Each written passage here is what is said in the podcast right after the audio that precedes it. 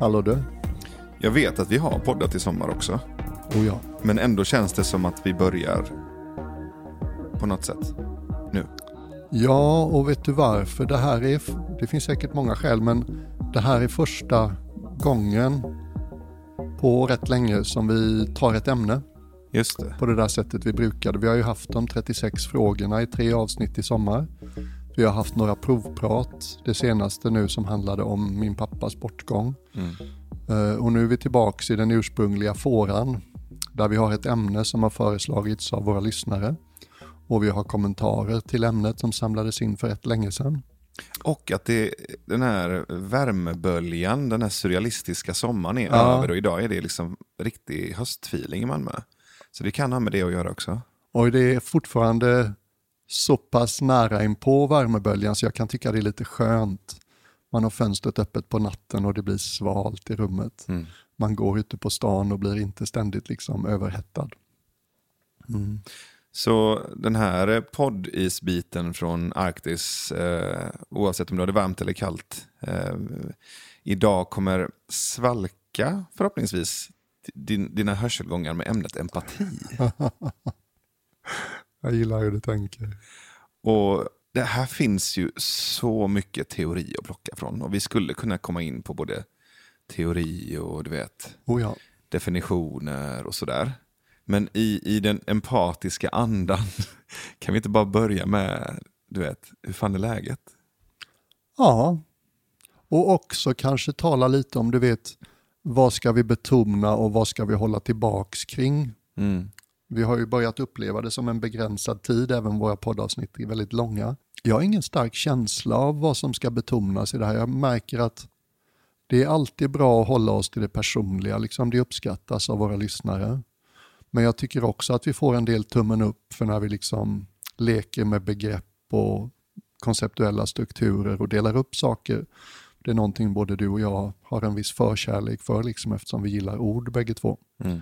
Så det finns plats för bägge två tycker jag. Så det känns inte som vi behöver prata så mycket om vad vi ska betona i avsnittet när jag tänker efter. Så hur mår du? Hur mår jag? Jag har haft en ganska bra natt Mm. och det är inte så vanligt som jag skulle önska så att jag känner mig ganska utvilad. Jag kommer precis från en veckas eh, meditationsretreat i England med Adyashanti som jag ser som min lärare på många sätt. Och det var väldigt mycket den veckan. Och vi ska spela in en podd till idag om meditation och jag tänker att jag talar mer om den veckan då när vi har meditationsavsnittet. Glad att se dig. Tagen av ett inlägg du gjorde på sociala medier igår om min pappas begravning som du var med på. Mm. Allt kring min pappas bortgång. Kanske sådär lite understimulerad på det här planet i sommar så jag tycker det är rätt roligt att få något att bita tag i idag. Just det. Um, sugen, jag har mitt första jobb eh, senare i den här veckan för Holistic, du vet de här kosttillskotten med den fina grundaren Bertil Wosk som märker att vad kul jag ser fram emot liksom första talaruppdraget för säsongen. Mm. Eh, nöjd att vara i Malmö, jag har inte bråttom härifrån, jag ska slagga hos er ikväll och ska till Lund imorgon och det är liksom ett mysigt dygn med dig och Vic. Mm. 24 timmar framför oss. I like it. Nice. Alltså jag har ju kickstartat min eh, jobbhöst verkligen. Haft- Haft en intensiv vecka, både jobbmässigt och känslomässigt. Så att jag, jag, är, jag är lite så här skön, du vet som jag brukar vara efter typ två poddavsnitt. Ja, Där är jag liksom, känner, känner mig ganska nära och ja, men, i, i känsla. Och men må- om, förlåt?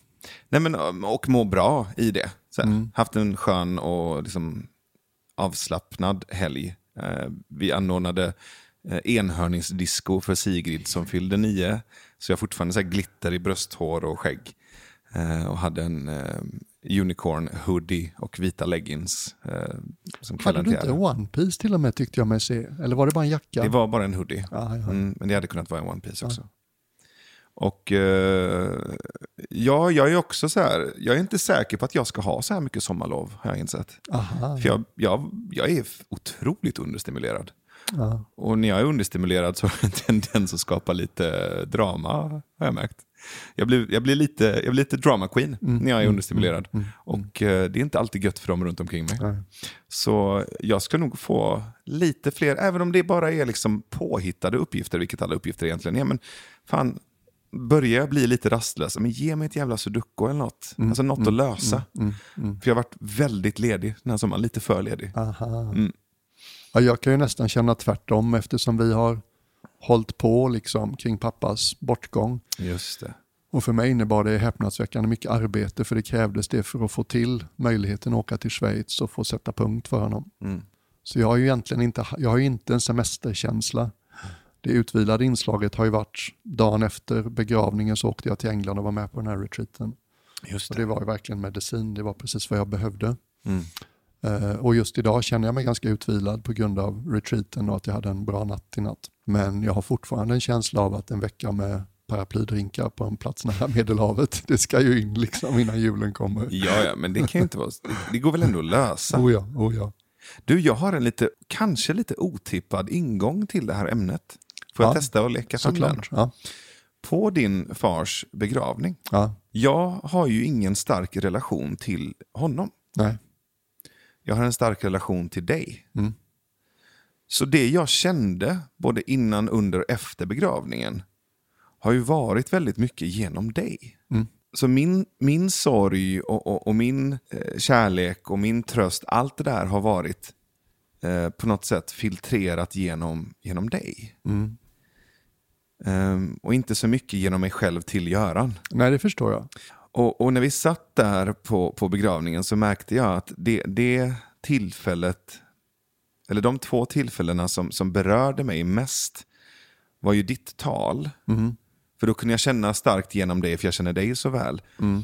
Men också när alla gick fram till, till altaret och, och sa, sa hej då. Ja. Och jag känner ju inte, jag menar, du vet, men jag känner ju dig, jag känner Elisabeth, jag, känner, jag har ju träffat din, din familj och, Ja. och känner för dem och känner Ja, som my- mycket kärlek med dem. Men sen kände jag ju ingen egentligen. Nej. Men jag kände väldigt starkt när alla de här människorna gick upp. Ja, visst, det var någonting med den stunden som var väldigt eh, innerlig.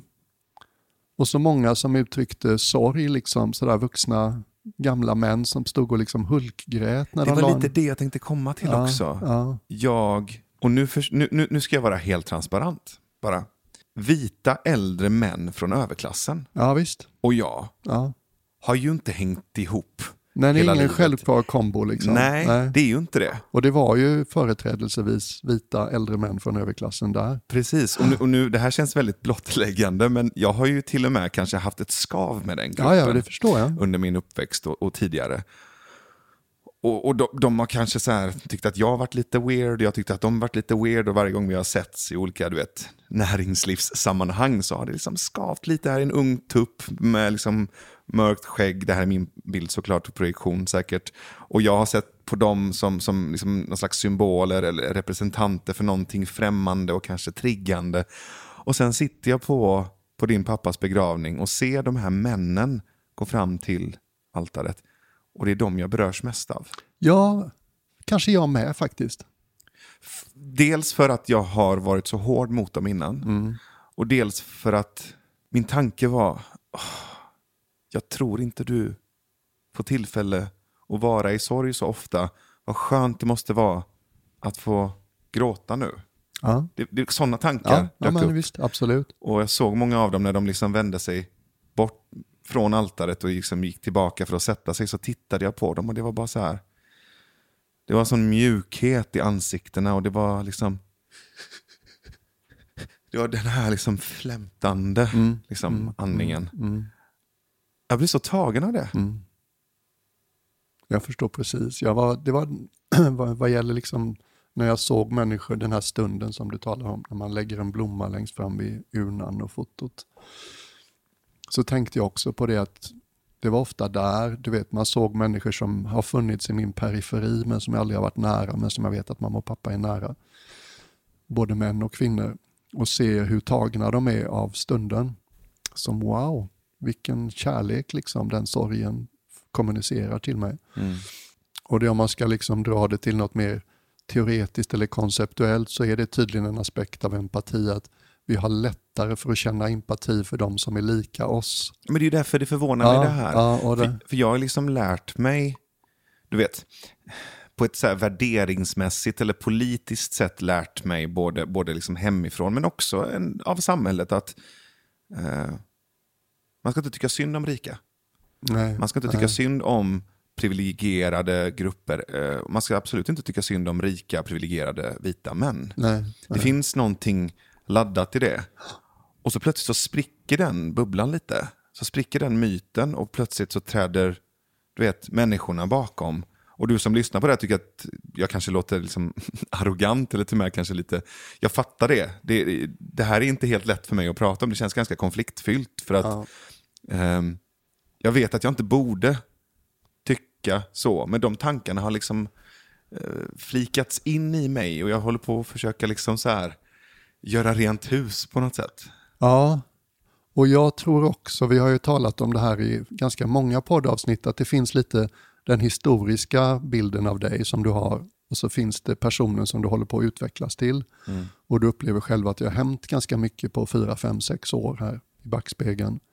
Och jag tror att det handlar delvis om den här normala mänskliga medvetandeutvecklingen där vi går från att etikettera folk i kategorier och bemöta dem individuellt som representant för en kategori Exakt. till att vara mer närvarande och möta människor individuellt liksom, utan så mycket historiska fördomar och filter. Och det ser jag att liksom, vissa människor har den förmågan mycket mer och andra tenderar att vara kvar i ett slags inboxande av grupper och kategorier.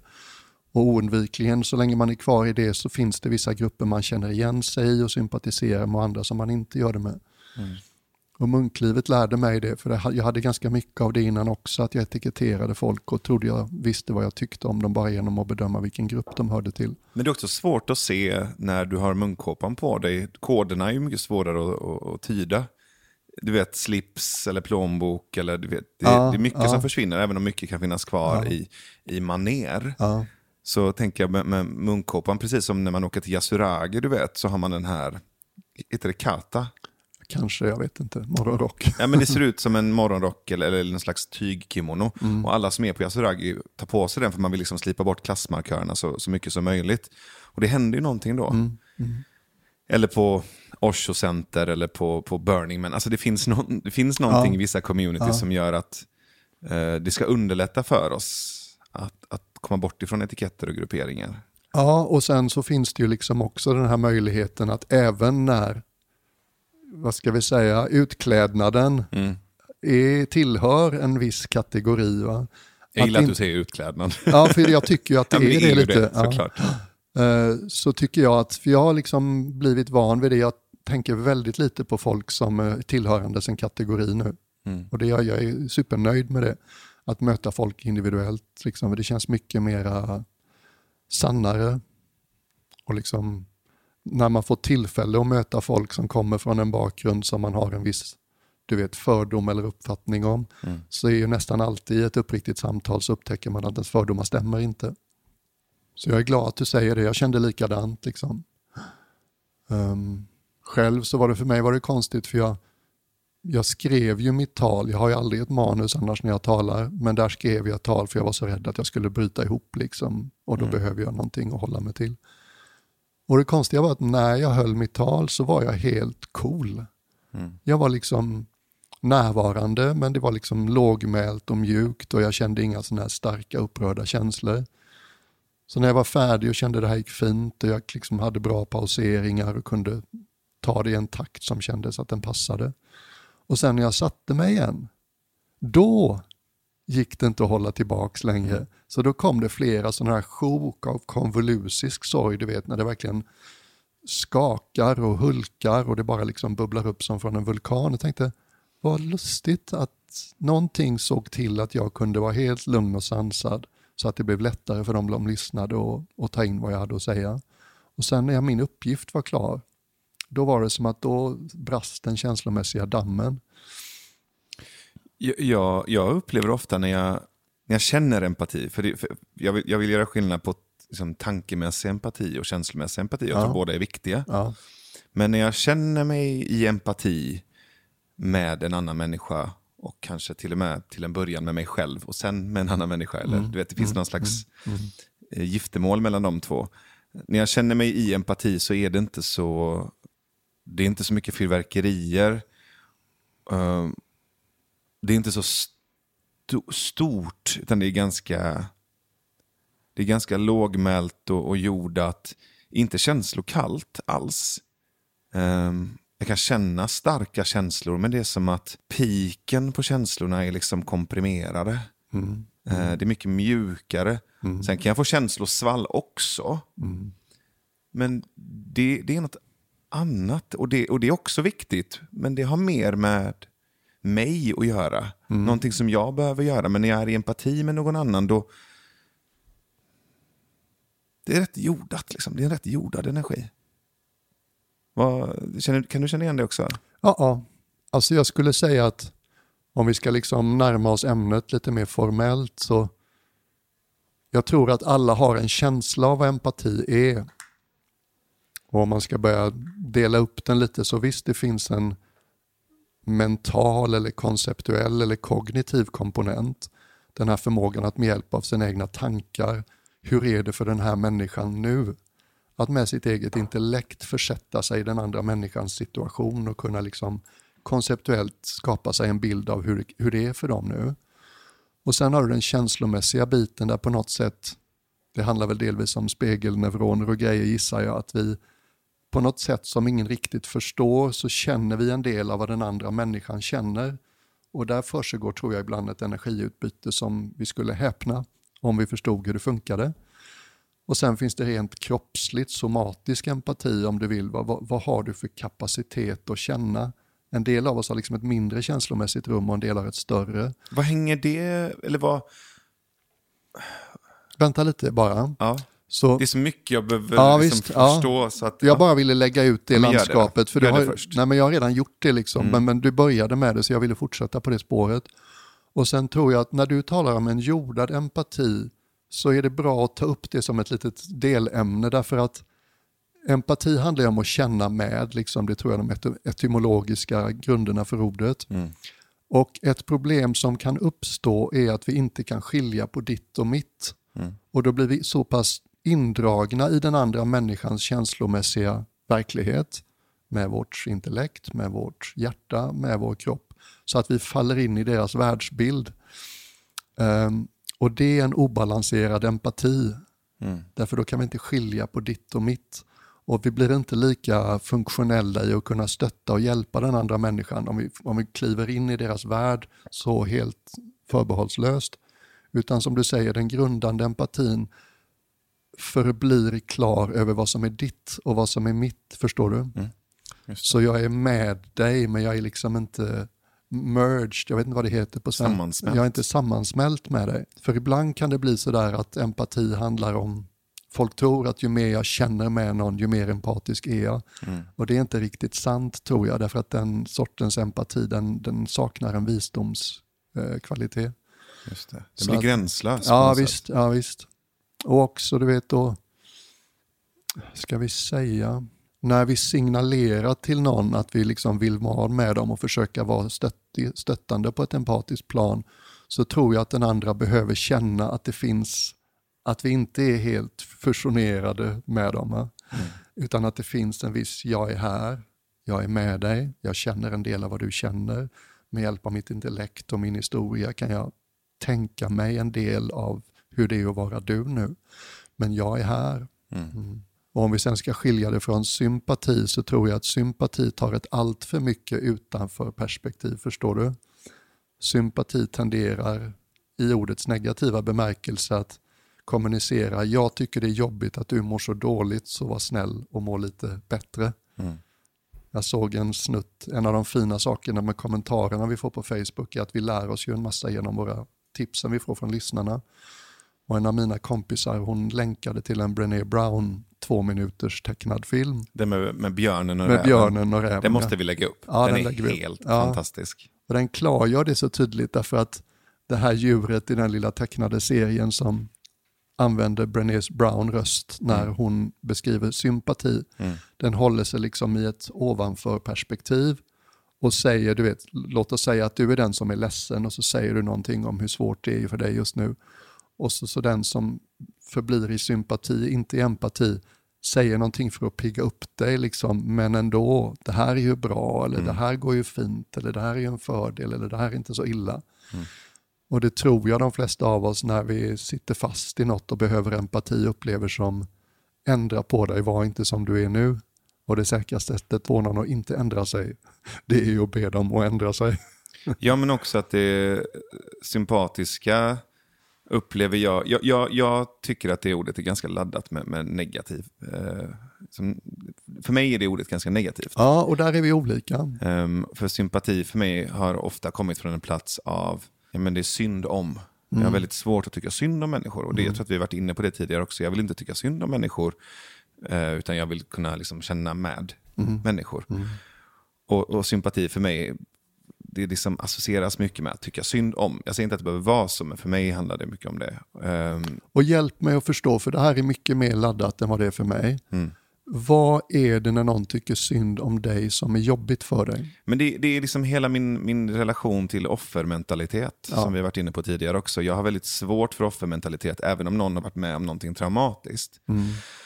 Så ser jag inte människor som antingen att det är synd om dem eller att de mår bra. Utan alla har det både tufft och lätt. Alltså, det finns liksom, jag, jag gillar ju de dubbla tankarna, de dubbla perspektiven. Och på samma sätt som de här vita, privilegierade överklassmännen inte alltid har det bra, så har ju inte deras liksom, polaritet, det är alltid dåligt. Alltså det, en, en människa som till synes har det bra kan också må dåligt. Och en människa som till synes har det dåligt kan ju också må bra. Och det går också att må bra och dåligt samtidigt. Så att det är därför sympati blir så enögt, tycker jag. Eh, däremot empati, eh, att känna med någon, rymmer komplexiteten i att vara människa. Det tycker jag inte sympati riktigt kommer liksom lika långt med. Så, så sympati, om man, om man skulle liksom sätta en, en pratbubbla på sympati, så, så skulle det ju för mig vara... Jag ser att du har det jobbigt, Björn. Eh, Själv mår jag bra och har det inte jobbigt särskilt ofta, men eh, du verkar ha det jobbigt. Så att, eh, ja, det var tufft för dig. Det, det, nu, nu gör jag liksom en karikatyr såklart. Medan empati för mig skulle i så fall snarare vara, man skulle sätta en pratbubbla på det, är det ser ut som att du har det tufft nu Björn. Jag, jag ser att du har det tufft, jag kan verkligen känna att det är tufft för dig. Och det finns en plats i mig där jag också regelbundet känner att det är tufft. Eh, jag har inte varit med om exakt den här situationen, men, men den kan påminna mig om när jag var med om det här. Så jag kan känna din smärta. Jag, kä- jag känner den nu, vad behöver du? Det är mer empatiskt. Eh, och, och det har jag lättare att, att försöka hitta i mig själv. Och när jag hör dig prata så, så påminner det mig om en aspekt av empati som jag är intresserad av. Och det är när det är riktigt mörkt, liksom, en stund när det känns riktigt tufft, så upplever jag att vi, jag säger vi för jag tror att nästan alla har det här, det är som att vi har någon rätt lång bullshit-antenn som gör att om vi får vara med någon i den tuffa stunden som vi känner att de har varit med om något liknande, de bottnar i det jag känner nu. Vi vet vilka som gör det och vilka som inte gör det. Och vara med någon som har varit där vi är, du vet, eller liknande och att vi känner någon intuitiv, vi har någon slags känsla för det. Jag tror det är en jätteviktig mekanism. Jag, jag får inte mycket hjälp av någon som inte tycks känna igen sig i mitt tillstånd, förstår du mig? Och det är så knepigt det där för att visst, vi har ju olika bakgrunder, olika bagage och olika erfarenheter av smärta, trauma, sorg och liknande. Så det finns en kategori som kanske inte har upplevt lika mycket, för jag tror ändå det går att kvantifiera. Ja, men jag tror att du får också skilja väldigt mycket på yttre omständigheter och inre känslomässiga verkligheter. Absolut. Så att det, det kan finnas två helt olika yttre omständigheter som kan leda till ungefär samma känslomässiga landskap inombords. Absolut. Och du vet, där kan man lätt avfärda det som ett ilandsproblem om någon är i en mer privilegierad situation har en motsvarande, får en motsvarande känslomässig smocka som någon i en tuffare extern Precis, och, situation. jag, och det, det, det är det jag menar på att det vill jag inte göra. Jag, jag, jag kan verkligen förstå att, att vi kan uppleva smärta och trauma i, i olika sammanhang. Och att det kan i vår, i vår subjektiva upplevelse vara precis lika starkt att, låt säga, bli, bli verbalt retad på skolgården i tre år. Eller att eh, se sin by och sin familj brinna i tre år. Jag, jag förstår att det kan kännas på samma nivå. Så det är jag helt med på. Men sen finns det ju också de som inte har upplevt den där mobbingen heller. Utan har haft det ja, men, relativt tryggt. Jag tror att det finns ändå en viss eh, liksom, mm, skillnad på, på mängd smärta också. Absolut, men jag tror att skillnaden på mängd smärta inuti oss är oändligt mycket mindre Ja, än absolut. vad den är i de yttre omständigheterna. Liksom, en av mina så här käpphästar är att ingen människa får ett helt enkelt liv. Nej, och det, det är lite det jag försöker komma fram till också. Att det, jag tror att alla vet hur smärta känns. Ja. Jag tror att alla vet hur utanförskap känns. Jag tror att alla vet hur sorg känns. Så om vi börjar på den baselinen. Det jag kan märka hos vissa människor är inte nödvändigtvis en avsaknad av att de har upplevt smärta, sorg och, och eh, utanförskap. Däremot att dörren är stängd till den smärtan, sorgen och utanförskap. Det är en helt annan sak. Och det är det jag skulle Ja. vilja prata om. För att, För jag kan träffa många människor i liksom 20-årsåldern som på ytan ser ut att ha haft ett liksom ganska schysst, privilegierat, icke, icke-utmanande liv och som har en fantastisk empatisk förmåga. exakt. Så snarare än vår historia så tror jag det är någon slags, där får man också tala om med mycket ödmjukhet därför att alla har en tendens att stänga dörren till sitt känsloliv. Och många av orsakerna till det mönstret är fullt förståeliga. Ja. Har du varit med om en massa hemska saker så var det enda sättet att överleva när du var liten och stänga dörren till det rummet därför att det gjorde så, så ont. Och jag är glad att vi har den förmågan. Det är lätt att tro att öppen alltid är bättre än stängd. Nej. en mogen människa har förmågan att stänga om sitt hjärta när det behövs. Men eh, faran är ju att det blir en vana så att man vanemässigt vänder sig bort från sin egen känslomässiga verklighet. Och då blir det ju liksom känslomässigt undernärd. Och lustigt nog blir det också en prinsessan på ärten effekt av det. Så att ju mer du stänger dörren till ditt eget känslocenter, ju mindre krävs det för att du ska stänga den, är du med? Just det. Och det är en intressant mekanism, liksom, så att människor som vanemässigt har stängt dörren till sitt känslomässiga centrum sedan länge, det krävs så småningom mindre och mindre för att de ska stänga den igen. Och det är ju inte de människorna vi går till och känner oss tryggast med när livet är som tuffast.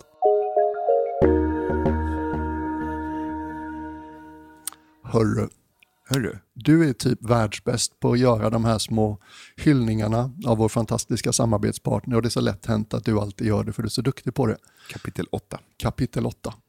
Men idag så vill jag göra det utan att ha någon egentlig plan för det. Jag vill börja med att säga att jag lägger märke till att eh, Lena, som är den som står bakom kapitel 8 mer än någon annan, Gudmodern. gudmodern och den som har bjudit in oss i kapitel 8 värld. Hon är en av alla de som inte har något behov av att ta någon plats egentligen. Hon eh, agerar gärna sådär lite i bakgrunden. Har inget behov av att ta mycket spotlightljus. Men jag märker till exempel i processen med min pappas bortgång att hon har funnits där på ett väldigt, väldigt mänskligt sätt. Eh, och hur hon har uttryckt sig kring vad jag går igenom och min familj går igenom har aldrig varit sådär, du vet, det man ska säga i sådana här stunder. Utan det har alltid varit sådär, wow, hon är på riktigt. Hon är på riktigt. Hon har skrivit mejl till mig som har gett mig tårar i ögonen. Mm. Hon har bestämt sig att hon ska vara med på minnesstunden för pappa i Stockholm och det är jag jätteglad för. Ehm, och på det sättet så tycker jag att hennes ställen reflekterar henne. För de är som vi ofta har sagt också väldigt mänskliga. Och om, ett mötes, om en mötesplats kan vara empatisk så är de det. Mm. Eh, många mötesplatser tycks bara appellera till den ska vi säga, rationella delen av oss människor och då blir miljöerna som de blir, ofta ganska sterila. Funktionella på ett plan men inte på andra. Medans deras två ställen, Klara Strand och Tändstickspalatset. just det. De kommunicerar dels det funktionella och rationella men det är också så mycket mer. Mm. De kommunicerar också liksom den emotionella, den själsliga, den estetiska sidan, den kulturella sidan av människan. På Tändstickspalatset började det ju redan med Ivan Kryger själv. Han anlitar sig av Sveriges bästa hantverkare och konstnärer på tiden. Och hela Tändstickspalatset är ett monument till svensk konstnärskap på sent 1920-tal. Eh, och Lena har hållit den lågan brinnande tillsammans med sin personal. Och alla som har varit på Tändstickspalatset eller Klara Strand vet precis vad jag menar. Ljusen, böckerna, statyerna, kakorna, ljussättningen, de levande ljusen, lukterna, färgerna. Mm. Um, Så att det känns väldigt lyckat att eh, det är just kapitel 8 som sponsrar ett avsnitt där vi pratar om empati därför att jag tycker att som mötesplats så utstrålar de just empati mer än någon annan mötesplats jag har varit på. Så tack igen, Mm. Tack snälla Lena. Lena och, och alla hjältarna på kapitel 8. verkligen.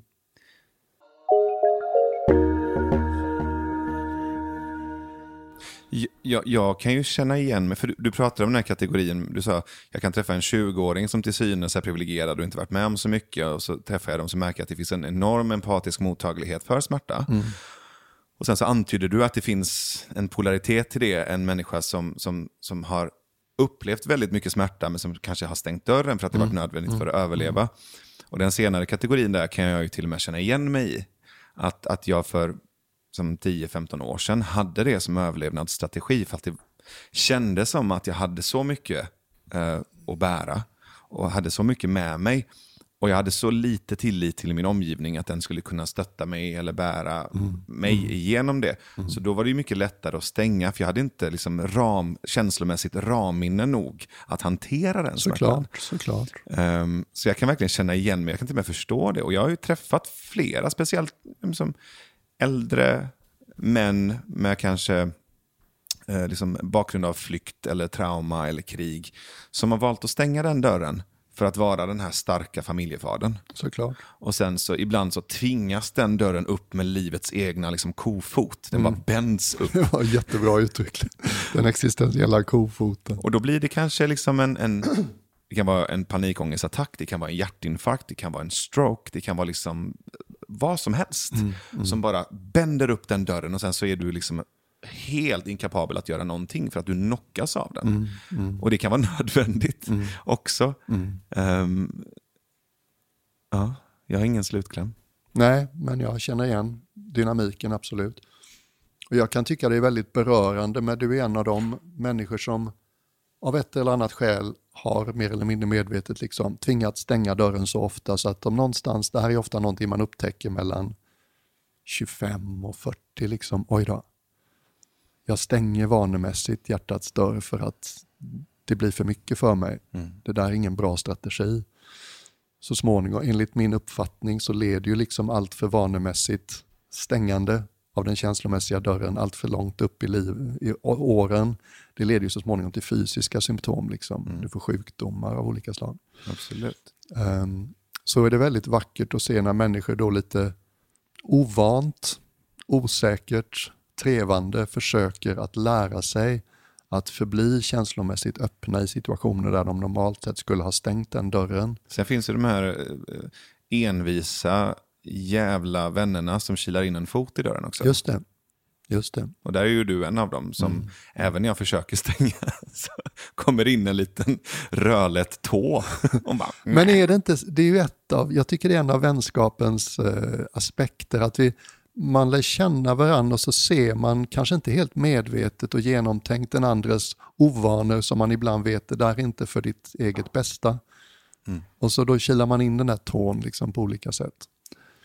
Men jag, jag, jag, jag tror, det, det var en, en tanke där i din, din första utläggning, där jag kände att här finns det någonting mer, jag är, mer jag är nyfiken på att liksom gå, gå ner i det här kaninhålet lite. Och det var att du sa att det finns en det finns olika typer av eh, ja, men nästan som kapacitet eller känslomässig kapacitet i att kunna ge eller ta emot empati. Och sen finns det en koppling mellan den inåtgående empatin och den utåtgående mm. empatin, att känna empati med sig själv. Eller ett, ett, ganska så, ett begrepp som används väldigt mycket ju, nu för tiden, speciellt i, i Sverige, är ju självmedkänsla.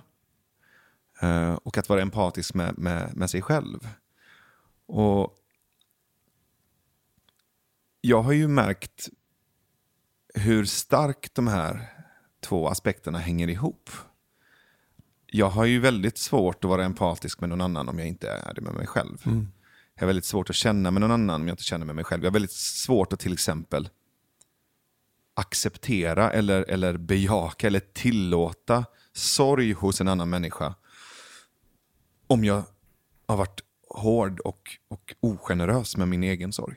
Oh ja, och det gäller både den tillfälliga upplevelsen och den livslånga utvecklingen. Mm. Buddhan, jag har säkert sagt det här förut, men Buddhan var ju glasklar. Han valde ut då fyra känslomässiga kvaliteter i människohjärtat som han ansåg var liksom extra vackra. Och på sätt och vis kan man säga att de kan sammanfattas med ordet empati. Mm. Och när han då berättade hur han tyckte att man kunde utveckla de här kvaliteterna mer, förstärka dem i sig, så var det alltid samma ordning. Liksom. Det börjar alltid med dig själv. Mm. Att du i stort sett är oförmögen att känna något för någon annan som du inte kan känna för dig själv. Mm. Och i vår kultur med den kristna liksom, kulturarvet så finns det sådana här arketyper som, vad heter det, martyren. Det finns någonting i kulturen som nästan dyrkar den som offrar sig liksom, och gör för andra oavsett kostnaden för en själv och så. Mm. Och i martyrarketypen så glömmer vi bort förmågan att ha empati mot oss själva. Just det. Och det är ganska, på sätt och vis kan jag tycka att det är svårare och knöligare och kubbigare att öva mig i empati för mig själv än för andra. För andra känns det ganska naturligt och lätt och hela livet har det varit någonting jag vill utveckla. Jag tycker det är vackert och jag vill växa i det. Men att göra det för mig själv i stundens hetta är ofta lite så här, åh, åh. Du vet, sitter vid frukostägget och så går jag igång på någonting som Elisabeth säger eller gör som är helt oskyldigt och jag vet att det handlar bara om mig och så inser jag okej, okay, jag kan förbli i försvar här nu och det vet vi hur det slutar då. Det är liksom ingen bra lösning. Eh, jag kan också vara ödmjuk och öppna upp för liksom, ja, det där spelar jag inte mina kort så himla väl, eller det där var jag mm. reaktiv.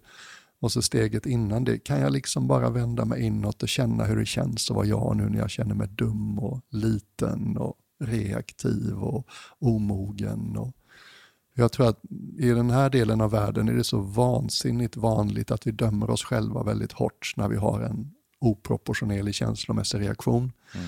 Och just göra den lilla gesten inåt nu och liksom, det är nästan lite klyschigt och många tycker säkert att det är ett jobbigt uttryck, men liksom att hålla sitt eget inre barn. Mm. En del av mig är liten just nu. En del av mig reagerar som en tre, fyra, femåring.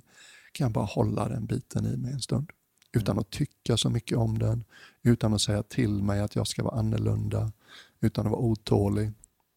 Jag ska säga djupt transformativt. Ganska sådär, det kan låta som överförenklad amerikan eller kalifornisk poppsykologi.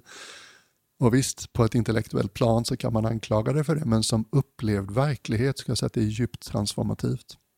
Och det finns en sån jäkla direkt koppling mellan hur icke-dömande jag är mot mina egna känslomässiga reaktioner och hur mycket jag dömer andra när de reagerar obalanserat känslomässigt. Den kopplingen är bara så här, den är, den är liksom glasklar. En sån fras som jag har använt under mitt liv, det är, och det är inget jag är stolt över, men det är frasen, det där är väl inget att vara ledsen för.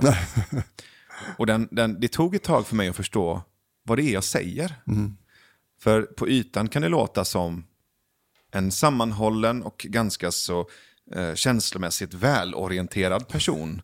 Som, som förstår att det finns saker att vara ledsen för och det är saker som inte behöver vara ledsen för. Det håller jag inte alls med om. Men jag Nej, men det, kan, det, det, kan, ja. det kan uppfattas så ja, på ett ja. väldigt, väldigt ytligt plan. Och sen så med hjälp av, av liksom, eh, vänners äh, fötter i, i, i dörrposten och diverse, diverse kofötter som universum kastade in så har jag börjat fundera på vad fan jag menar när jag säger så. Och jag tror att jag har valt att göra en tydligare översättning av den repliken.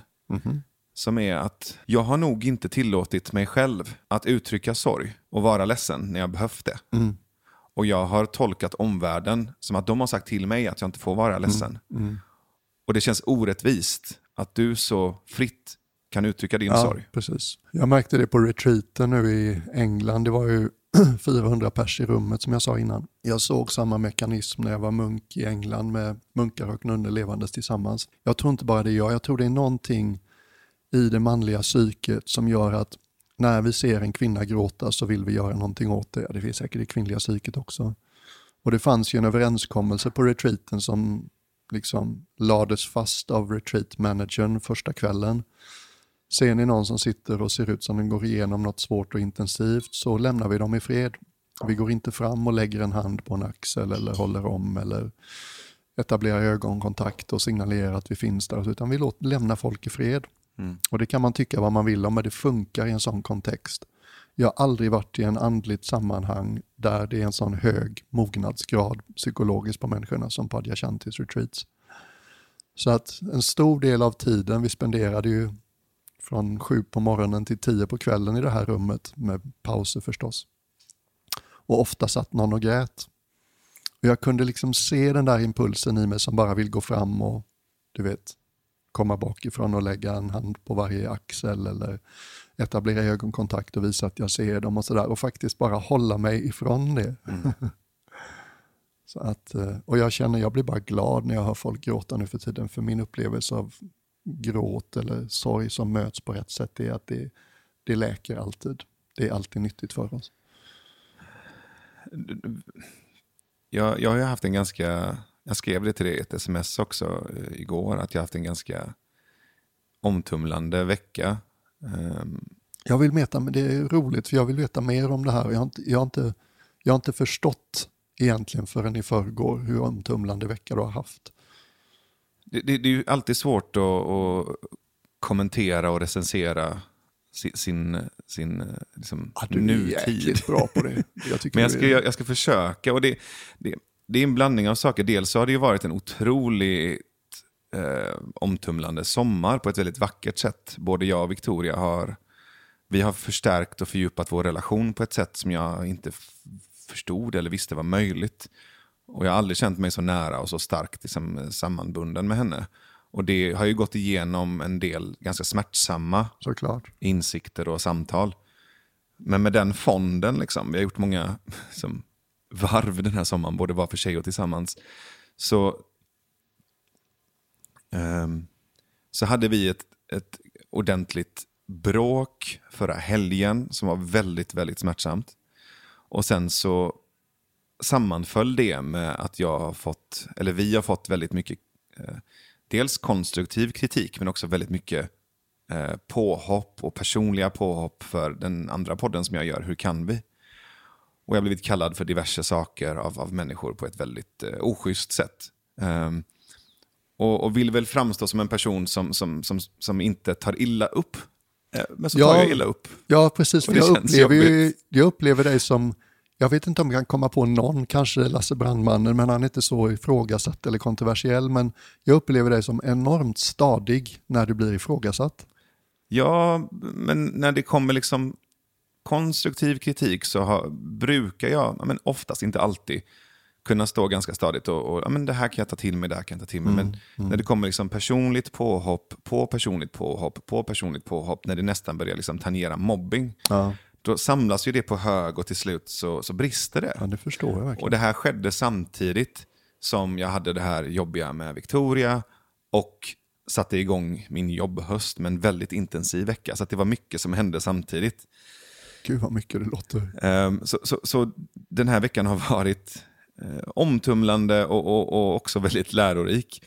Men det jag skulle vilja bara säga någonting om, eller kanske öppna dörren till, det är det bråket vi hade förra helgen. Och vanligtvis när vi börjar bråka så, så går vi in i våra bråkroller. Eh, och våra bråkroller är ofta, eh, jag blir arg, högljudd och ganska kategorisk och hård. Eh, den här liksom klassiska maskulina skuggsidan, du vet tyrannen. Mm.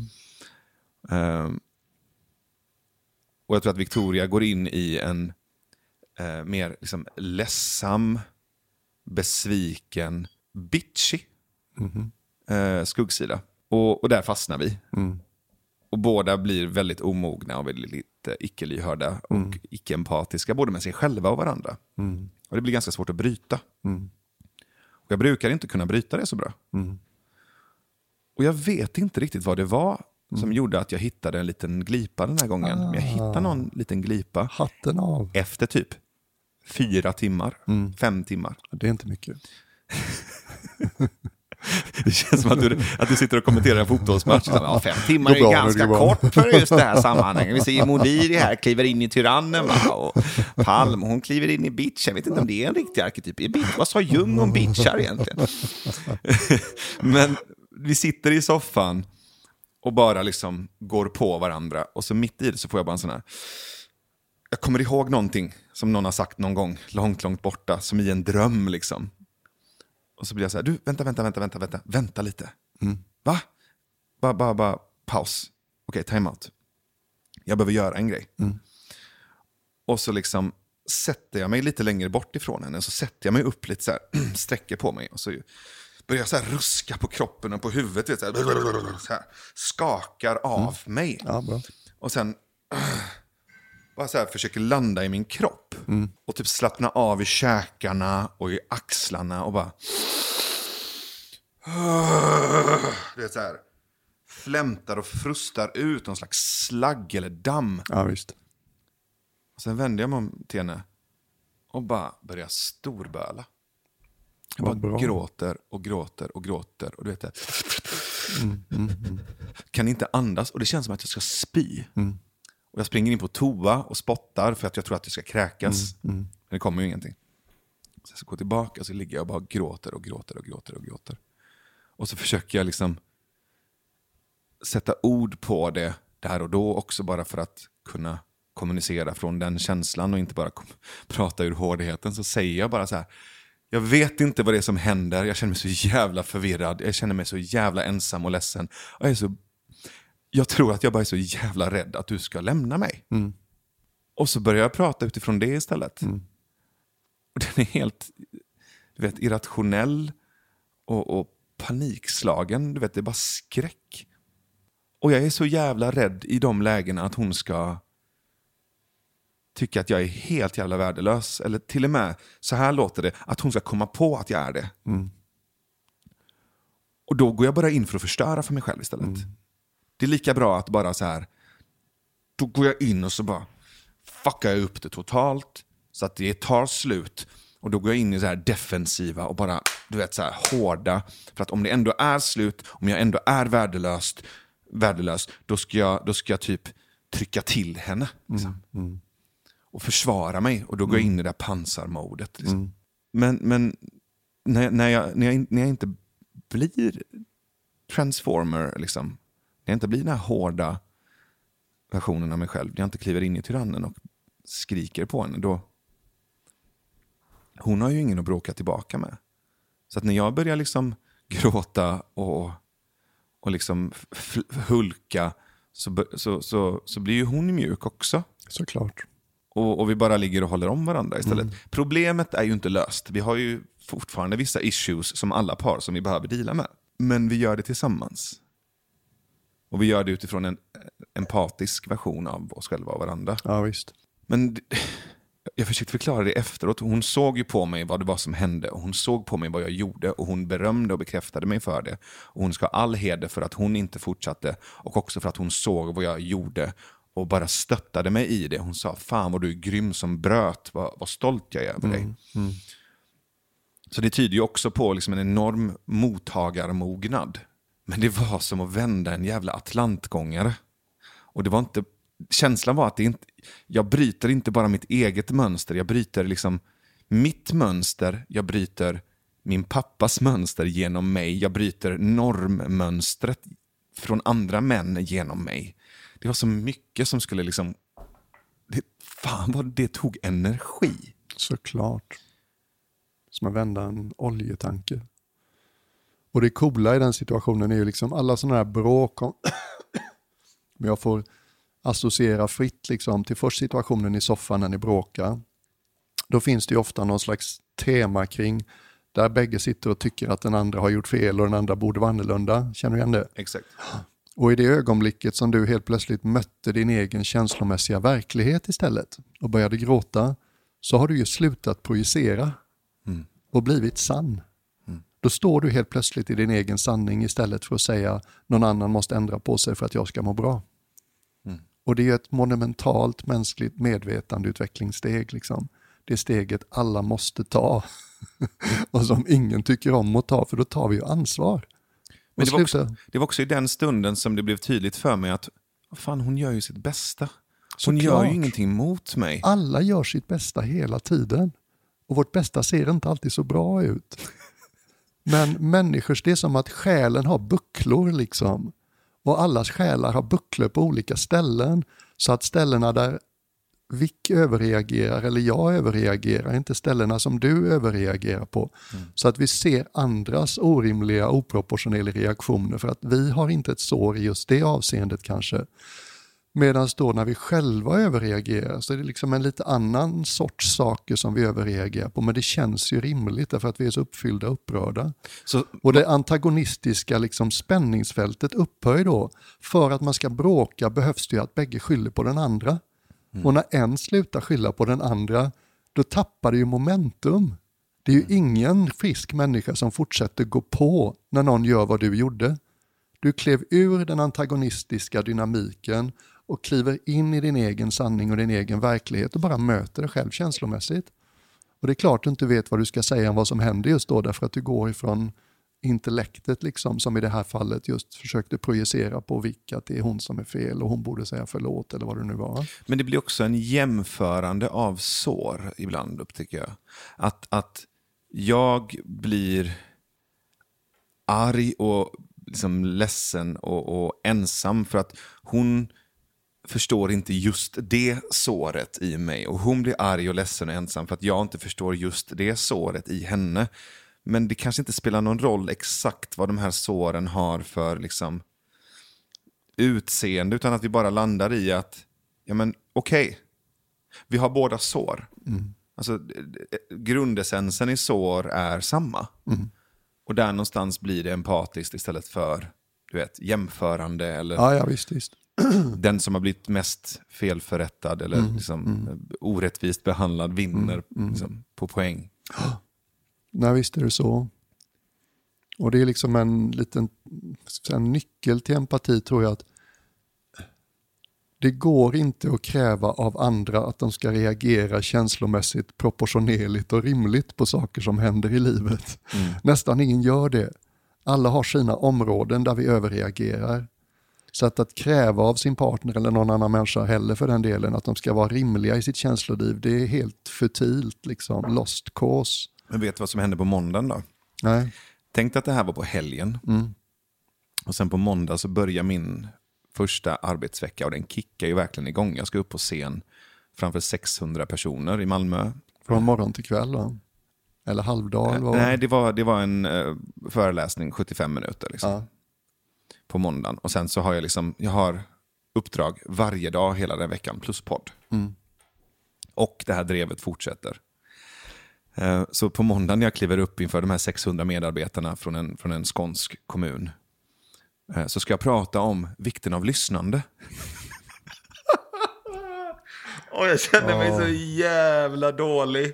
Du vet, jag ska upp där och bara bla bla bla bla bli blob blob. Det är viktigt att lyssna på människor och lyssna på djupet. Jag känner mig så fake. Jag känner mig så hycklande. Jag precis... Jag har inte ens löst hela situationen med Victoria. Jag ska ändå upp inför de här 600 personerna som, och de har betalat mig liksom bra pengar för att jag ska upp och berätta hur man ska lyssna på varandra. Fast jag skulle säga tvärtom. Det är perfekt förberedelser. Jo, det skulle kunna vara det, men där och då så fattade jag inte det förrän precis innan jag skulle upp.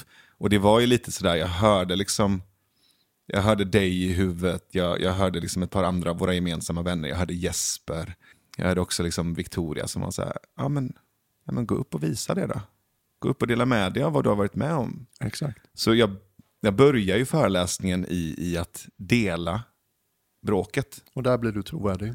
Och där hände det ju någonting. Ja. Men det, det tas ju emot på olika sätt av olika personer, apropå de öppna och stängda dörrarna. Jo, ja. Så att jag är inte så naiv heller att jag tror att det kommer tas emot av alla. Och det är jävligt tufft att gå upp för s- 600 pers. Liksom. Du vet att det är svårt att känna connection och förbundenhet med en sån stor publik från en Såklart. sån stor scen med så stort avstånd. Mm, mm. Så jag går upp och så tänker jag, men det här är en, liksom, det är en risk. Alla kommer inte ta emot, kanske, vissa kanske till och med kommer döma mig för det. De kommer döma mig som, som icke-kompetent eller kanske till och med att jag går från att vara personlig till att vara privat. Mm. Att jag kanske delar för mycket. Uh, Så det var jävligt läskigt. Att, Såklart. att, att, att liksom gå upp där och blotta sig och möjliggöra det dömandet. För att det är ju det sista du behöver i en sån situation när du öppnar sårbarhet. Ja, du är känslig för det då. Extra att, att, känslig. liksom riskera att bli, bli som dömd eller, eller bedömd. Och vad var känslan när du hade lagt det kortet på bordet i början av föredraget? Att majoriteten tog, det, tog emot det Mm. och att vissa inte gjorde det. Och sen efter, när jag hade gjort det, när jag hade berättat om det och delat den upplevelsen, så fick de i uppgift att prata med den som satt bredvid. Och frågan var, dela med dig av ett ögonblick i ditt liv där du inte känt dig lyssnad på. Mm. Och många tog ju med sig den känslomässigheten in Mm. eh, och kunde liksom känna igen sig själva i det. Och andra skojade bort uppgiften eller lade på en ytligare nivå, vilket är ganska vanligt. Mm. Eh, ibland vill vi inte öppna dörrar, speciellt kanske inte med människor vi inte känner. Jag har full respekt för det. Mm. Men, men det var som att empatin kunde liksom färdas, Mm. eller liksom sm- smitta av sig eh, också. Oh ja. Det är ju det som är så fint. Den smittar ju. Ja, Men det gör ju skam också. Ja, allt smittar. Ilska smittar, avundsjuka smittar, otålighet smittar. Jag har en fråga till dig. Ehm, det här med att inte empatisera för mycket. Mm. Att, att kunna veta vad som är mitt och ditt. Mm. Hur, hur är dina upplevelser som, som meditationslärare eller spaceholder? Eh, för du, du lär ju möjliggöra för en hel del liksom, smärta och sorg och känslomässigt att dyka upp i människor. Hur gör du för att inte ta med dig för mycket av det eller inte ta med dig det hem? Oh. Alltså det är svårt att jämföra sig med andra men jag har nog upplevt att jag hela mitt liv, som om jag tänker på min pappa då, i min relation till min pappa så upplevde jag att jag var mycket mer känslomässigt komplicerad än vad han var. Så jag kunde ibland lida av att jag tyckte inte han förstod mig på ett känslomässigt plan. Och det handlade ofta att jag reagerade starkt på saker som han tyckte lite, det var väl inte så farligt. Då. Ehm. Jag får ibland höra att jag har en liksom god förmåga att vara känslomässigt närvarande med andra människor när de behöver det. Jag upplever själv att jag har varit mer, vad ska vi säga, jag tycker egentligen aldrig att det har varit speciellt svårt att vara empatisk utan jag har nästan varit tvärtom att jag har varit intresserad av att lära mig att stänga. Mm, precis. Ja. Ehm, Så om vi tar situationen som du berättar om när du tar en risk och blir sårbar i början av ett föredrag. Jag är byggd på ett sånt sätt att jag är väldigt personlig i det offentliga rummet. Det är liksom min gåva och min förbannelse. Och jag har en väldigt liten zon som jag anser vara privat. Eh, Och i början när jag talade, då var jag i munk då, då fokuserade jag väldigt mycket på de människorna som inte såg ut att vara med mig. Är du med mig? Just De som såg kritiska ut eller satt med stängd kroppshållning när jag pratade och sådär. Typ för att vinna över dem eller? Eh, nej, det som hände var ofta att min inre kritiker satte igång och formulera vad de tyckte var fel med det jag sa. Eh, så att då blev det liksom en förlamande självkritik som höll mig tillbaka och knöt knut på mig väldigt lätt. Då. Och någonting har hänt där, jag la märke till mekanismen och ska vi se, jag började undervisa sig ungefär år 2000 som munk och nu har jag hållit på i 18 år. Och nu har det blivit så att jag är ganska cool med att det sitter en del och ser direkt liksom, eh, nej, det här är inget bra, det, det där håller jag inte med om. Jag vet inte hur det har gått till, det har inte varit en intellektuell process så mycket, det har bara varit liksom, jag fortsätter och fortsätter och fortsätter. Nu lägger jag mer märke till de som tycks vara med mig. Och det händer inte så mycket i mig. Det är lite som att ju mer förmåga jag har fått att stå i min egen sanning, ju mindre beroende är jag av bekräftelse från de som sitter där, förstår du? Ja, och varför får jag en känsla av att det har med din pappa att göra? Jag har aldrig tänkt på det sättet, men jag liksom hittade en nyckel mellan mig och pappa för en, kan det vara, åtta, nio år sedan. Mm. Eh, där jag liksom slutade att tycka saker om honom. Mm. och när jag slutade tycka saker om att han ska vara annorlunda eller vad det nu kan vara, då, då kom ju all den här uppdämda kärleken fram istället. Och eventuellt stod han för något, liksom representerade något arketypiskt eller ett förhållningssätt till livet som jag hade ibland svårt för att känna att jag hade. Eh. Men när du slutade tycka saker om honom, ja. upplevde du att din känsla av att han bedömde dig minskade? Oh ja, jättemycket. Ja. Så om, om, din, om, om han då har varit symbolen för andras tyckande och dömande ja, det. och det minskade, ja. så kanske de här personerna i rummet som du kände att du behövde övertyga har då varit någon slags förlängningar av pappa? Just det. Det var lite så jag ja. tror jag resonerade. Det tror jag ligger mycket i det, för det är liksom ett visst förhållningssätt till livet som är lite mer kallhamrat i fel ord, men lite mer sådär reserverat mm. eller intellektuellt eller inte lika känsloutlevt. Liksom. Mm. Jag har ofta haft perioder i mitt liv där jag önskat att jag inte kände så mycket. Mm. Och önskat till och med att, vet, när jag gick på Handels i Stockholm och sen tre år i näringslivet, då var det ofta sådär, fan vad jag känner mycket hela tiden, vad opraktiskt det är. Mm. Och sen såg jag ju också hur det var som att jag vet inte hur mycket pappa skulle ha liksom kunnat verbalisera kring det här, men i samband med att jag slutade tycka så mycket om hur han skulle vara och han märkte det är jag ganska säker på på ett sätt som vi inte så, pratar så mycket om, men det blev bara mer skämtsamt och hjärtligt i vår relation. Så var det som att hans kärlek flödade mycket lättare och tydligare mot mig. Är du med mig? Så jag kände mig liksom ännu mer älskad. Mm. Och då var det såklart lättare för mig att känna min kärlek för pappan när den inte hade ett, liksom en, en grind framför sig av tyckande. Mm.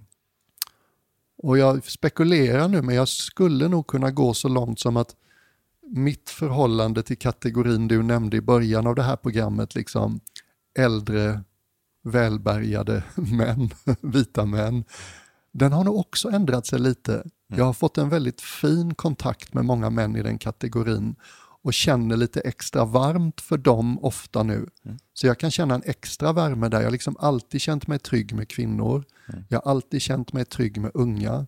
Jag har alltid känt mig ganska trygg med excentriker och alternativa människor för jag blir nyfiken och inser att här vet jag inte så mycket utan nu gäller det att vara öppen och lyssna. Medan med äldre välbärgad man, vit man så tror jag mig ha vetat någonting om dem. Och nu har jag släppt det. Mm.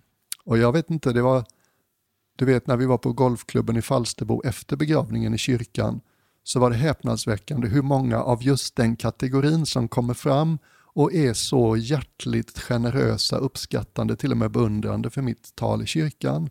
Det var så här, wow, här har hänt något. Jag har fått en naturlig liksom, empati och koppling och vad ska vi säga, jag, jag, upplever mig förstå och tycka om dem på ett sätt jag inte har känt fram till för sju, åtta år sedan. Mm.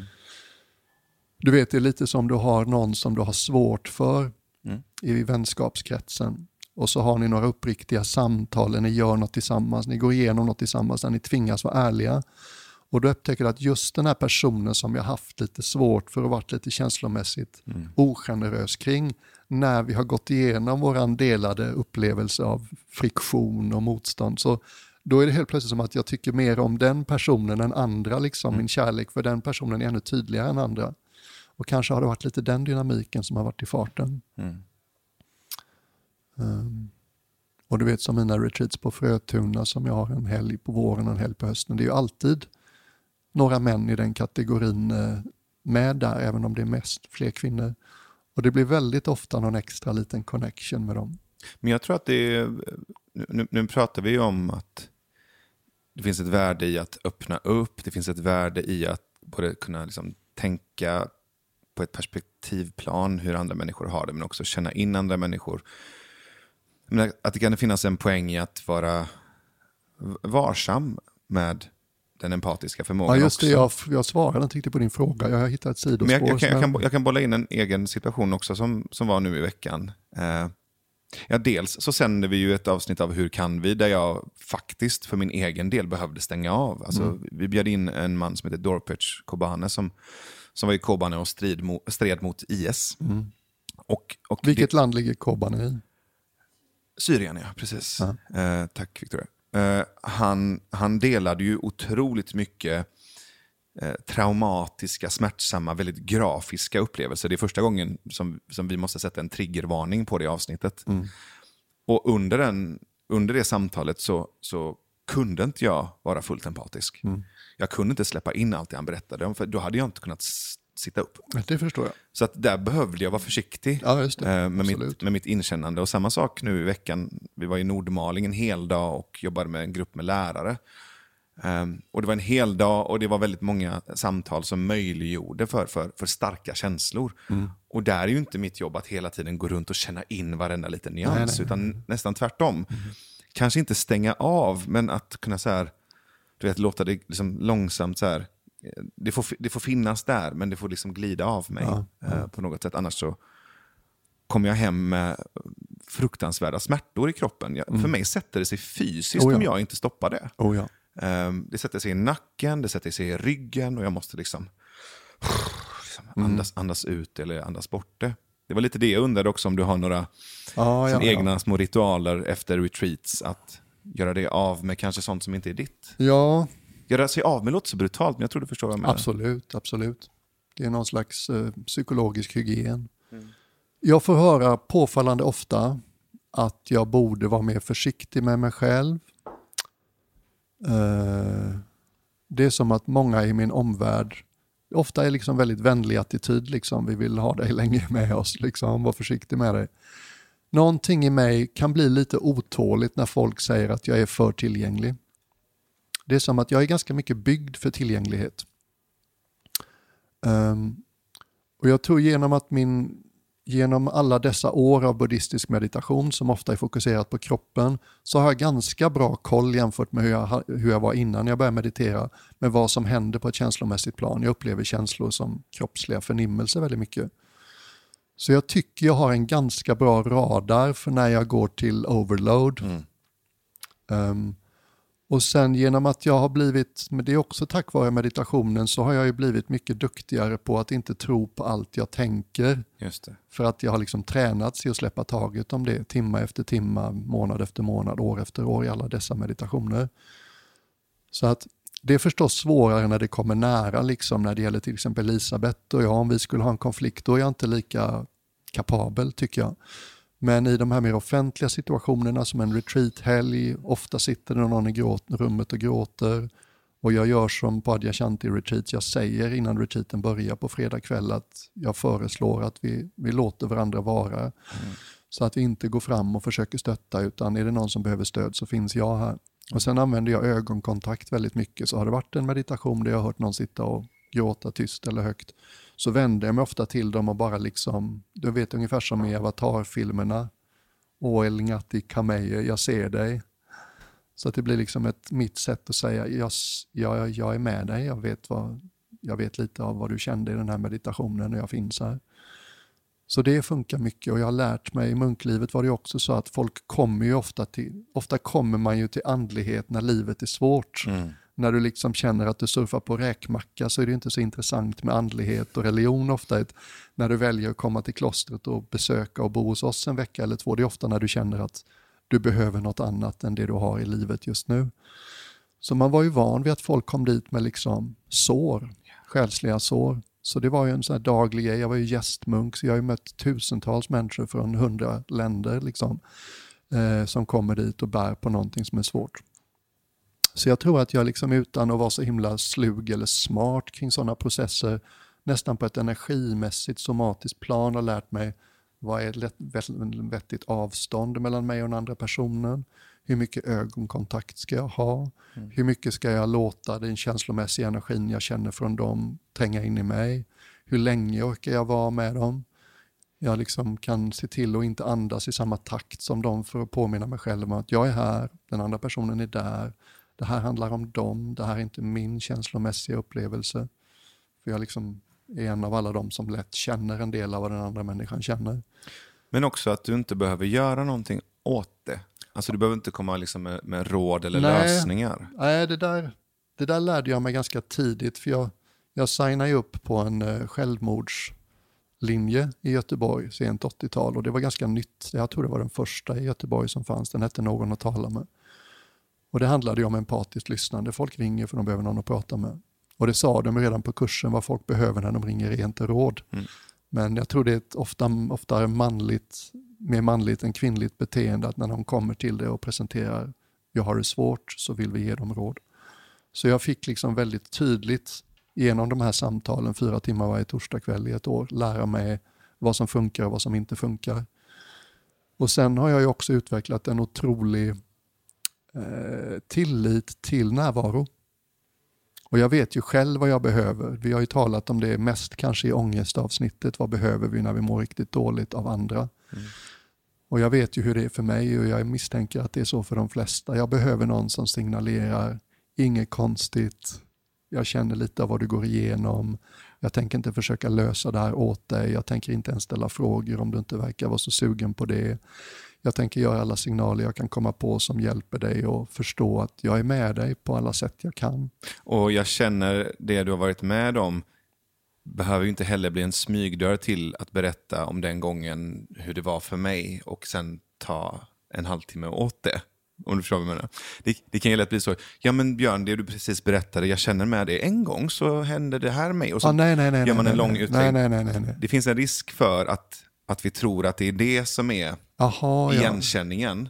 Men vet du vad? Den går jag- att hålla ganska kort. Ja, men vet du vad? Det var det jag sa innan som jag kanske inte formulerar så väl. att Jag tror att de flesta av oss, vi har så långa antenner för huruvida den andra har varit i det känslomässiga territoriet som vi är just nu.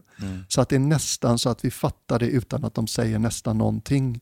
Och skulle den andra börja och säga jag var med om någonting en gång som jag tror gjorde att jag hamnade i ett landskap som liknar det som du befinner dig inuti nu. Det, är så här, det, det luktar rättfärdigande. Det luktar rättfärdiga sitt mandat på något sätt. va? Så att jag tror att om man överhuvudtaget, jag tror inte jag gör sådana kommentarer, men skulle jag göra dem så skulle jag hålla dem extremt kort. Mm. Ehm, ja, det är väldigt vackert den här fantastiska bullshit-detektorn vi har i de ögonblicken någon del av oss vet. Liksom. Är den här människan med mig på riktigt? Har de varit där eller inte? Har de varit där så kan magi uppstå men nästan inga ord sägs alls. Och sen är folk olika. En del vill ha mer. Jag tror du har sagt att du vill ha frågor, du vill ha reflektioner. Jag kan ofta vara sådär bara lite ögonkontakt om jag klarar det. Håll om mig en stund, sitt med mig och signalera att jag kan sitta här i två timmar utan att någon av oss säger ett vettigt ord. Det är helt okej för mig. Jag tror budskapet jag behöver i empati är bara, det här är inget konstigt. Nej, That's it. det tror jag är empati 101. Mm. Du vet ju vad Björnen? Vad händer nu igen? Jag har, vi, Och det som hände är att vi, vi, vi, vi är klara för idag. inte än. Nej, inte helt klara, Nej. men det är så här, det är bryggan till att det är dags att tänka på refrängen. Ja. För dig som eh, tycker att eh, jag tror jag har lite dålig kontakt med min empatiska förmåga, eller för dig som tycker om att ha kontakt med sin empatiska förmåga, så är jag säkert inte den enda som upptäcker att det är ofta lättare att känna empati med de som inte är så, vad ska vi säga, inflytelserika kanske. Så jag tror många av oss har lättare att få känna empati till exempel med barn och med djur än med vuxna. Mm. Jag är själv, eh, jag har inte så mycket radikalism och fundamentalism i mig. Och jag har kanske sagt det här förut, men ett av två av områdena där jag skulle kunna bli militant, det är liksom kring när barn far illa och när djur far illa. Mm. Jag kan nästan inte lyssna på de här avslöjandena av pedofilringarna och vad som händer i Filippinerna längre, för jag mår så dåligt av det. Och eh, jag stänger för det mesta av när det kommer sådana där små filmsnuttar om hur illa djuren har det på vissa ställen. Ja. Och ehm, en liten, ett videoområde som jag upptäckte för sju, åtta år sedan. Och det var ju tråkigt när jag la ut det på Facebook för det var ju nästan ingen som likea det, men om man på YouTube söker på Beagle Freedom Project, då får man se videosnuttar som handlar om en grupp fantastiska amerikaner. Eh, jag skulle kunna sitta här och prata illa om läkemedelsindustrin i två timmar, men det är inte riktigt vad det här programmet handlar om tror jag. Det är ett eget avsnitt. Det är ett eget avsnitt. Men en av de sakerna jag hatar med läkemedelsindustrin är att det fortgår försök med djur i många länder på många sätt som är så hemska så det vet, vill vi knappt veta om. Och ett av sätten de gör i Amerika är att de använder beaglehundar. Du vet de här gulliga hundarna. Snobben. Snobben, Mm. precis. Bara för att göra det ännu Ja, tydligare. Väldigt tydligt. Ehm, och i en av de här filmsnuttarna från Beagle Freedom Project så kommer, jag tror det är nio beaglehundar i en bil. Var och en sitter i den lilla stålburen som de har levt hela sitt liv i. De utsätts för toxikologiska djurförsök hela sitt liv. De är inte så gamla, de klarar sig inte så länge för de slits såklart av att få gift i sig hela tiden. Och eh, så avlivas de av läkemedelsbolagen när de är klara med dem. Och Beagle Freedom Pro- Project säger att vi tar dem och hittar nya ägare så slipper ni avliva dem. Och så öppnar sig den här liksom lilla lastbilsdörren och där sitter nio beaglar och du vet, ingen kan se ledsen ut som en beagle. Det finns något så sorgset över beaglarna med sina hängande öron, sina gulliga ansikten och ögonen är liksom, du vet så, liksom de hänger. Man ser på dem, de är sorgsna och resignerade och uppgivna och rädda. Och det har de varit hela livet därför att människan har behandlat dem fruktansvärt. Och sen så ska de här små biglarna uppmuntras att ta sina första steg i hela livet på gräs. Att för första gången i hela sitt liv få leka med en leksak. De har aldrig haft en leksak. Och eh, många av dem är rädda för de känner inte till livet utanför sin lilla hemska stålbur. Och så småningom lockas de ut med mänsklig värme. Det är en stor liksom, trädgård med mycket gräs och ett poolområde. Och på deras olika sätt, en del är så förstörda och rädda så det är väldigt svårt att få ut dem, men de flesta så småningom tar sina första steg på ett naturligt underlag, gräs. Och de börjar, de går väldigt lågt, ofta håller de en tass högt för de är rädda för det här nya underlaget. Och så småningom blir de lite trygga och de börjar leka med varandra. En beagle bestämmer sig för att han ska välkomna varje ny beagle. Så fort det kommer en ny så skriver han färgspira. Och de, Ja. liksom, de har aldrig lekt. De har aldrig fått chansen att leka och de, liksom, de lär sig att leka och nosa på varandra. Och behöver du gråta någon gång, så jag gjorde det senast i morse när jag satt och förberedde mig för det här avsnittet. Liksom. Det funkar alltid. Oh, wow. Och det, är så, och det är också fint för jag tror att många människor, kanske inte minst män, kan gå omkring med en självbild av att jag inte är så bra på empati eller vill jag ha långt till min empatiska ådra. Jag tror inte det är så för nästan någon människa. Jag tror förutom de med psykopatologi som de flesta av oss, it's well and functioning, liksom, men den triggas på lite olika sätt och den kan vara lite svåråtkomlig men den är fullt fungerande när vi kommer åt den. Och Det var så fint, liksom bara två, tre minuter in Beagle-reportaget så satt man där och grät åt nio glada små snobben på en gräsmatta i LA. Oh, wow. Den, det ska vi ju såklart lägga upp. Ja, absolut. Jag ser att Vic sitter där och vibrerar av ilska också. Eh. ah. ja, men tack för det här Björnen. Tack för det här. Det blir lite musikaltema på Swish-jingeln den här gången. Yay! Du måste swisha, du måste. Hur kan du då överge oss? Utan swish är vi en podd som inte håller långt. Ja, du måste swisha, du måste. Eh, kan vara stort eller smått. Vi vore ingenstans. Vi vore ingenting om du inte fanns. Som vanligt vill vi hylla ni som håller flaket flytande. Idag har vi blandat nya och gamla namn. Vi har Jörgen Thiel, generös som vanligt. Vi har Annika Carter. Vi har Linda Hempkes. Vi har Kristina Sundström. Vi har Amanda Mattsson. Vi har Emma Lundb- Lindberg. Vi har min äldsta kompis storebrors fru, Lena Warberg. Vi har Ika Winge. Vi har Katarina Frisk. Vi har Marcus Björk. Vi har Anita Olsson. Vi har igen, igen och igen Jan Danielsson och vi har igen och igen och igen Maria Sandqvist Wång. Och vi har Linda Jonsson och vi har Jeff Hagberg. Och vi har Boel Lundell. Och Boel Lundell är faktiskt en av våra mest uppskattande och generösa med pingviner på flaket. Och du skrev så fint i ditt meddelande på Swish här. När jag vill vara mig själv lyssnar jag på er. Mm, vad fint. Tack allihopa. Tack snälla. Och eh, kan du inte göra en liten musikal på swishnumret också? Nej, det får du göra. Okej. Ja. 1, 2, 3, 3, 5, 2, 8, 1, 5, 5. 1, 2, 3, 3, 5, 2, 8, 1, 5, 5. Oh, hej. Ska du haka på där då? Så det hängde ni med på va? Och som vanligt folks, är det inte någon som kan göra en liten jingel åt oss så vi kan spela swishnumret med din lilla jingel varje gång? Det vore ju jättebra. Så slipper Vicka i studion och hitta det och skriva ner det åt mig varje gång. Har du? Vi som har gjort eh, den här podden som vanligt heter Björn Attic och Lindeblad. Navid Modiri heter jag. Vår fantastiska producent heter Victoria Johansson. Susan Alve Arslan är vår redaktör som fortfarande är i Turkiet och göttar sig. Jonas Bröms har gjort hemsida, Jonas Abrahamsson har gjort grafiken och vi vill också tacka vår samarbetspartner Kapitel 8 för att ni fortsätter stötta oss och tro på oss så fint. Och tack Oh ja. du Björnen. Tack du Naven. Fint att vara igång igen. Ja, det känns alldeles okomplicerat och härligt. Puss. Puss.